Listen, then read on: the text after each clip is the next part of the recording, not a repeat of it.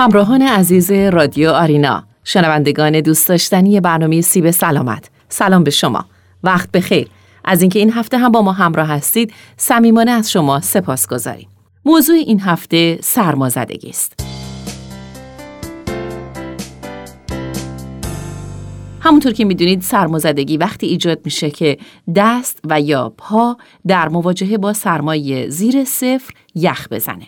سرمازدگی می‌تونه در بینی، گوش و گونه هم ایجاد بشه. سرمازدگی مجموعه ای از آسیب های محسوب میشه که به پوست در شرایطی که پوست در معرض سرما قرار گرفته باشه وارد میاد و به خصوص در انگشتان به وجود میاد.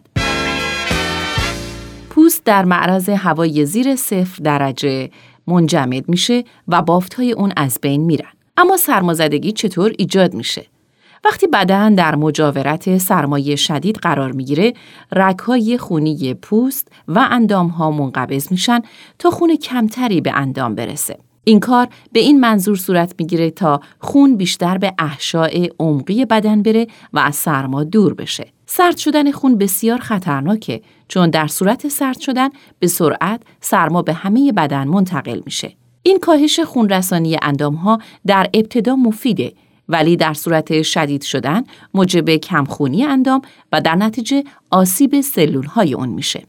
در صورتی که سرمایه شدیدی به اندام برسه، آب درون سلول ها یخ می‌زنه و یخ زدن آب سلول موجب ترکیدن اون و مرگ فوری سلول میشه. خون در عروق خونی لخته میشه و همین امر خون رسانی به اندام رو کاهش میده.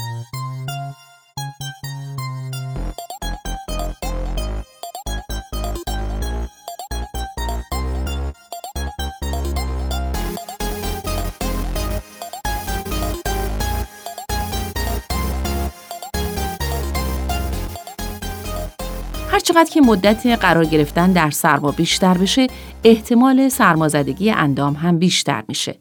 وقتی همراه با سرما باد شدید میوزه و یا قرار گرفتن در سرما در ارتفاعات بالا مطرحه، آثار اون هم شدیدتره. اما سرمازدگی در چه کسانی بیشتر دیده میشه؟ سرمازدگی بیشتر در سربازان، افرادی که در فضای باز کار می‌کنن، بی خانمان ها و علاقمندان به ورزش های زمستانی دیده میشه. در کسانی که بیماری های خاص دارن مثل بیماری عروق محیطی و یا در افراد دیابتی احتمال سرمازدگی بیشتره. جالبه بدونید که سرمازدگی های متفاوتی داره. سرمازدگی مثل سوختگی بر حسب شدت آسیب به درجاتی تقسیم میشه. شدت آسیب بر حسب اینکه سرمازدگی تا چه عمقی به بافت آسیب زده متفاوته. همونطور که می‌دونید پوست دو لایه داره.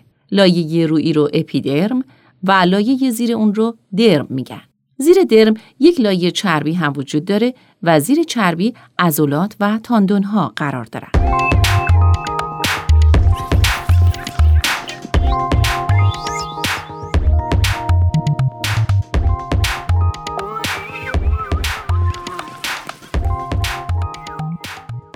سرمازدگی درجه یک فقط اپیدرم یعنی لایه روئی پوست رو درگیر می‌کنه.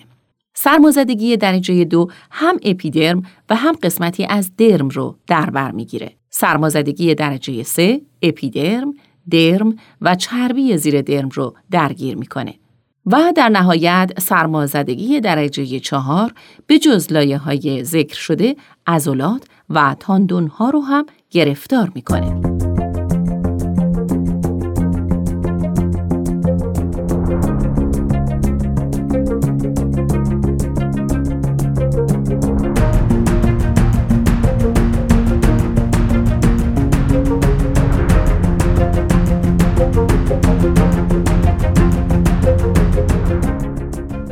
اما علائم سرمازدگی چیست؟ اولین علامت سرمازدگی احساس سرما و سفتی در محل مثلا در انگشتانه. به تدریج احساس سوزن سوزن شدن، سوزش و بیهسی ایجاد میشه. وقتی اندام سرمازده گرم میشه، احساس درد و یا شوک الکتریکی و یا ضربان در اندام حس میشه. در سرمازدگی درجه یک پوست محل در ابتدا سفید و بیحس میشه. گاهی پوست قرمز هم میشه. به تدریج پوست سفت شده و این نوع از سرمازدگی در صورتی که زود درمان بشه به طور کامل بهبود پیدا می‌کنه.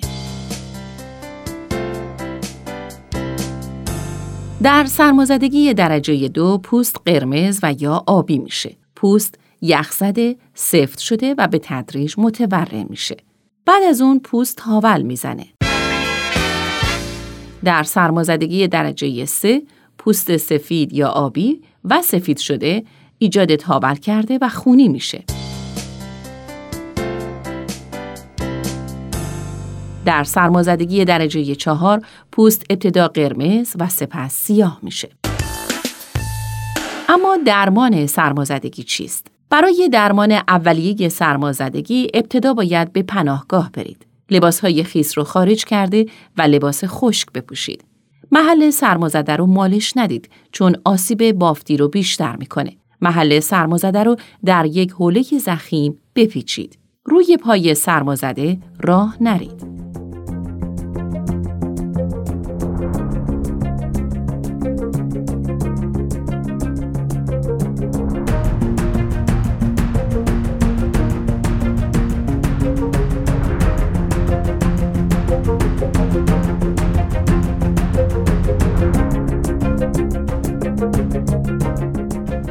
برای درمان سیاه شدن انگشتان پا در زمان سرمازدگی چه باید کرد؟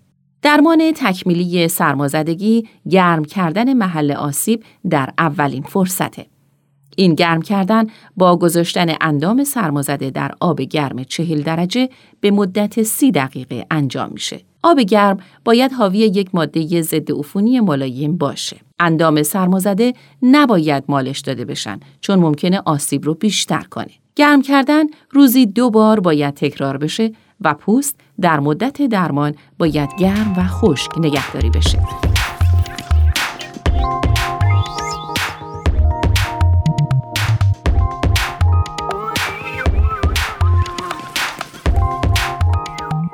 از داروهای ضد درد برای کاهش درد بیمار استفاده میشه. معمولا به بیمار آنتیبیوتیک و واکسن کوزاز داده میشه تا از ایجاد عفونت ثانویه جلوگیری کنن. با گرم کردن اندام سرمازده درد هم شروع میشه. پوست قرمز شده و تاول زده ممکنه متورم بشه. به تدریج روی پوست میمیره و سفت میشه. اگر سرمازدگی سطحی باشه، زیر پوست مرده، پوست جدید صورتی رنگی ایجاد میشه. این روند ممکنه حتی تا شش ماه هم طول بکشه. در سرمازدگی های سطحی ممکنه بهبودی کامل ایجاد بشه و در مواردی هم ممکنه درد، بیهسی و سفتی در پوست باقی بمونه. در مواردی که سرمازدگی عمقی باشه ممکنه تمام عضو سیاه شده و بمیره. به طور مثال ممکنه انتهای انگشت سیاه بشه و به تدریج از بقیه دست جدا بشه. گاهی اوقات برای جدا کردن بافت مرده نیاز به عمل جراحی و یا قطع عضو وجود داره. اگر نیاز به قطع عضو وجود داشته باشه این کار معمولا 6 تا 8 هفته به تعویق میفته تا بافتهایی که توانایی زنده ماندن رو دارن مشخص بشن.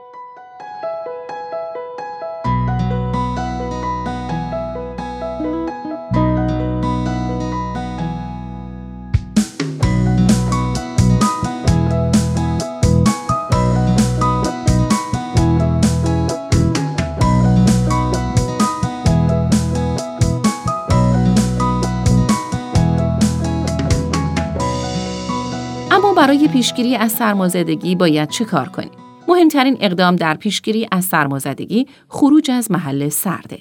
اگر در مجاورت سرمایه شدید قرار گرفتید، مطمئن بشید که لباس گرمی پوشیدید. دستکش های یک تکه بهتر از دستکش های چند انگشتی در مجاورت باد باید سر و صورت و گردن خود را بپوشونید. لباس ضد آب بپوشید و سعی کنید بدن خود را خشک نگه دارید. یادتون باشه بهترین لباس ها اونهایی هستند که چند لایه لایه های متعدد هوا رو که عایق خوبی است در بین خود محبوس کرده و جلوی از دست رفتن حرارت بدن و نفوذ سرما رو می‌گیرند. چکمه ها هم باید گرم باشند. بدن در هوای سرد نیاز به کالری و آب بیشتری داره.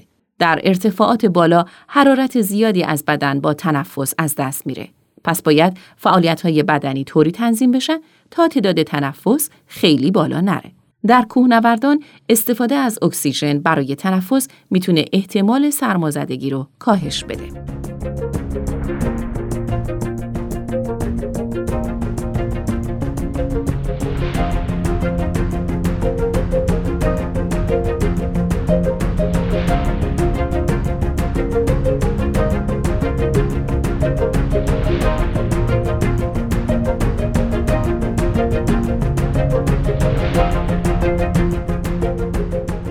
این امید که همواره جسم و جانتون تندرست و تنومند باشه از حضور شما مرخص میشیم و تا هفته دیگر با شما خداحافظی می‌کنیم.